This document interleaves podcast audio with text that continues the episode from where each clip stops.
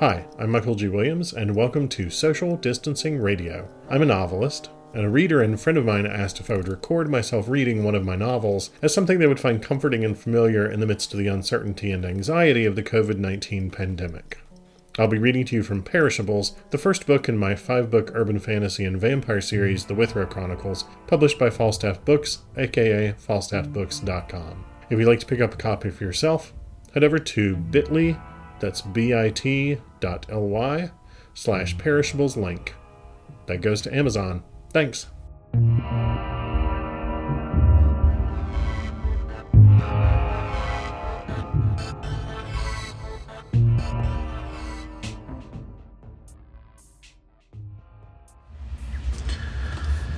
Alrighty, y'all. Let's get back to it. I took last week off from doing social distancing radio because I was getting ready to take this week off from my day job.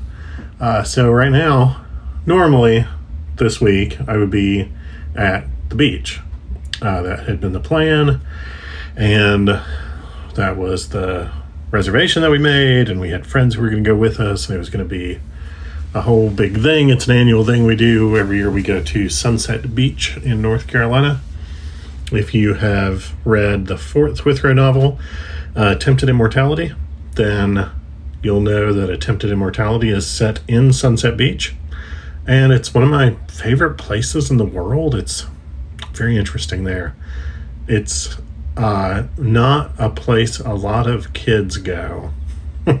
so, so uh, the first time we went there in our 30s, we were like the kids of the island running around being crazy with all these much older people around. It was very, very strange, and I love it there. Uh, anyway, the beach is open, but the town has forbidden beach rentals for another week, which personally I think is very wise. I think they are rushing things by letting people go out on the beach, and I think it's not going to go terribly great for some of those people. But regardless, our reservation got canceled by dint of the town council, and like I say, I think they made the right choice. So I'm here. And you know what? It'd rain all week anyway. And there's going to be like a tropical storm or something. And now we didn't have to spend that money on the house since we uh, were not allowed to keep our reservation. Then we did not lose the money for it. And we get to just have a week at home and chill out and do stuff. So I'm doing things like making brandied cherries for the first time to have with cocktails and you know, stuff like that. Uh, I ordered a mandolin because my husband and I want to learn to play stringed instruments together. So, the other thing I'm doing is I'm finishing the first round of revisions on the sequel to my novel, A Fall in Autumn. And then off to my editor it goes at the end of this week. So I got a lot going on for a vacation. But one of the things I got going on is reading to you and I have poured myself a healthy serving of Reading wine. Oh, ah, staycation is a good thing. So, let's get this going. I ran like a train derailing, spinning and churning at the corners, propelled ever forward, incapable of stopping if I'd wanted to. Activewear and big and tall and maternity and luggage and school supplies were just blurs. Jennifer had said she would lock those doors in the back in 30 seconds, and that had been something like a minute or a minute and a half ago, but I had my fingers crossed that she was assuming the worst of the humanity around her and that she would hold the doors past the announced time, like she probably had to do every time she worked the closing shift in a place like this. Seasonal goods came into view in the distance, and I noticed a couple of the Christmas trees and an oversized inflatable menorah were on their sides in the aisles. I hoped that didn't mean things were back there were too crazy, that nothing had gotten back here, that no one was bitten, and that Jennifer wouldn't hurt. I had a lot of respect for her going out into the world every night and working amongst people, even though she probably woke up screaming all the time from nightmares about the dead rising up out of the middle of them. With a vampire's ears, I heard the locks clank shut at the bottoms and tops of the double doors marked Employees Only. I screamed something unintelligible, but it was too late. Jennifer had done what she'd said she'd do, and then she'd waited a little longer than she'd said she would, and when she heard me screaming, she closed up shop to save the people she could. Damn heard all of Dante's circles and some new ones to boot, but I liked this human. I liked her for all the same reasons I'd grudgingly liked Mary Lou, for staying up all night with a handgun and the television and nothing else. I could have ripped the doors open, I'm sure, but that would have defeated the purpose. A part of me wanted to do that anyway, just to have somewhere else to run, just because I knew there would be an exit back there somewhere, but I didn't let the rise in panic take me away like that. I couldn't yet let the teeth take over and start doing all my thinking. That was never a good option. Well, almost never. Instead, I kept going and started shooting up and down various aisles in random patterns. The zombies were pounding along behind me, unable to catch up to a vampire, but able to spread out and cover a huge amount of real estate at one time. Had one or two people pursued me, then I could have just run zigzags around the store to build distance and confuse them, but they had the numbers, and apparently the smarts, to take over a bunch of territory at once and keep me contained as soon as I started trying to do that. I had about a third of the store still ahead of me, still open, when the intercom crackled to life and I heard Jennifer's booming voice. Pick up the orange phone. Any orange phone. There was no time. I had to do some hurting of people. We could chit chat later. Cleaning products appeared on a sign ahead of me, one of the little ones at the ends of the aisle, and I tore down it, arms out, sweeping up one huge bottle of laundry detergent after another. Dan the torpedoes, it was time to fight and to use all my advantages. With smiles bounding after me, the rest of the world blurred.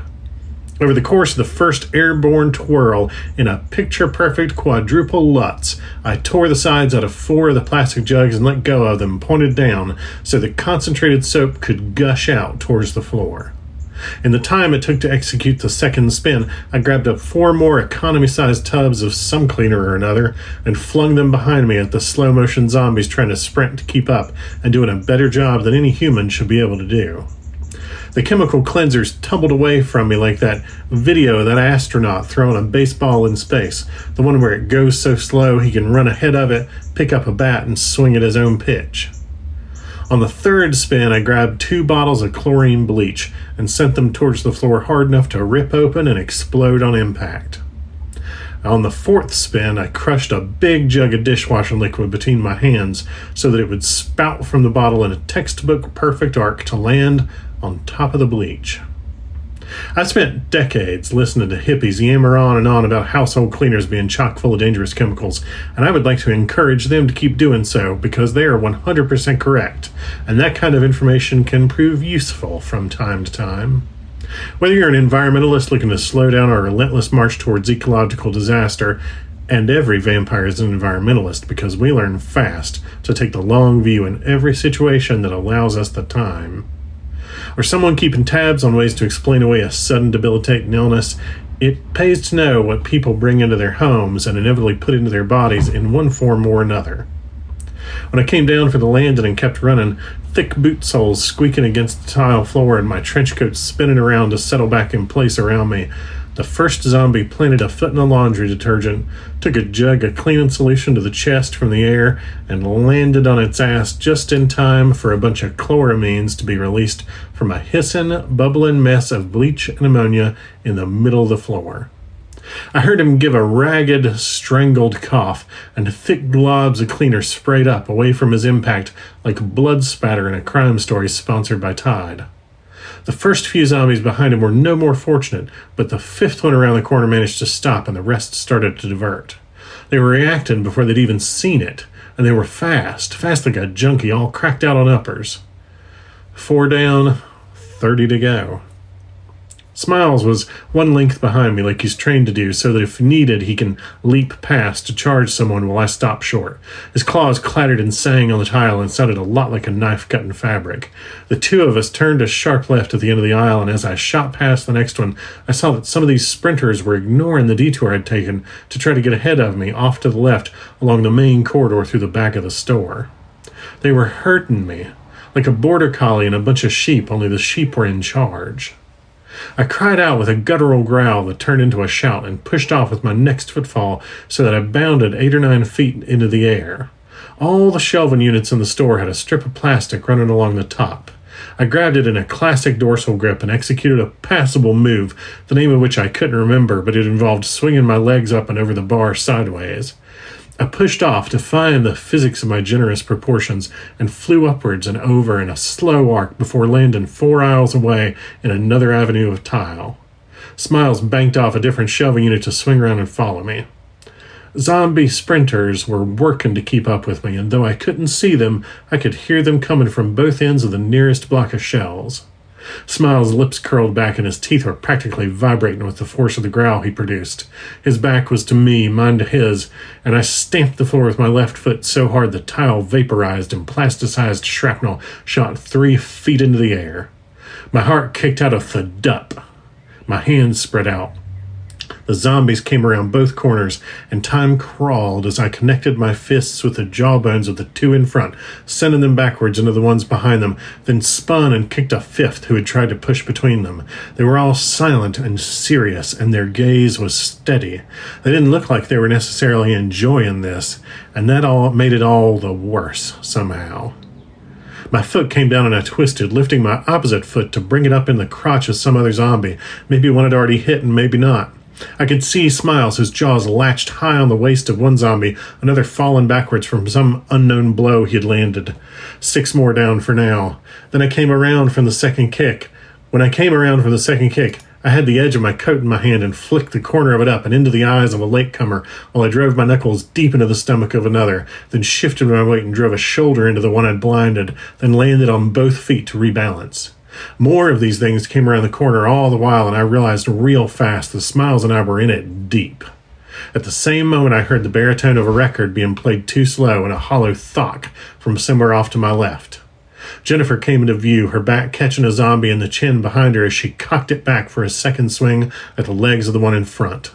The one behind staggered back, the one in front went over in a heap, and she let the momentum of the back carry her around in a circle to catch the one behind her under the arm and lift him clean off his feet.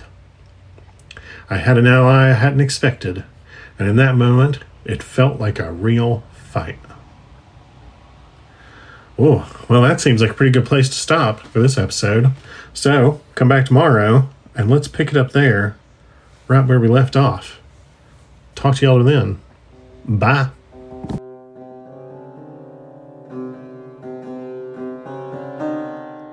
Thanks for listening. This podcast is released under a Creative Commons Attribution Non Commercial No Derivatives license. The theme music is Plucked Contemporary Boom by Kara Square, available under a Creative Commons Attribution license at ccmixter.org.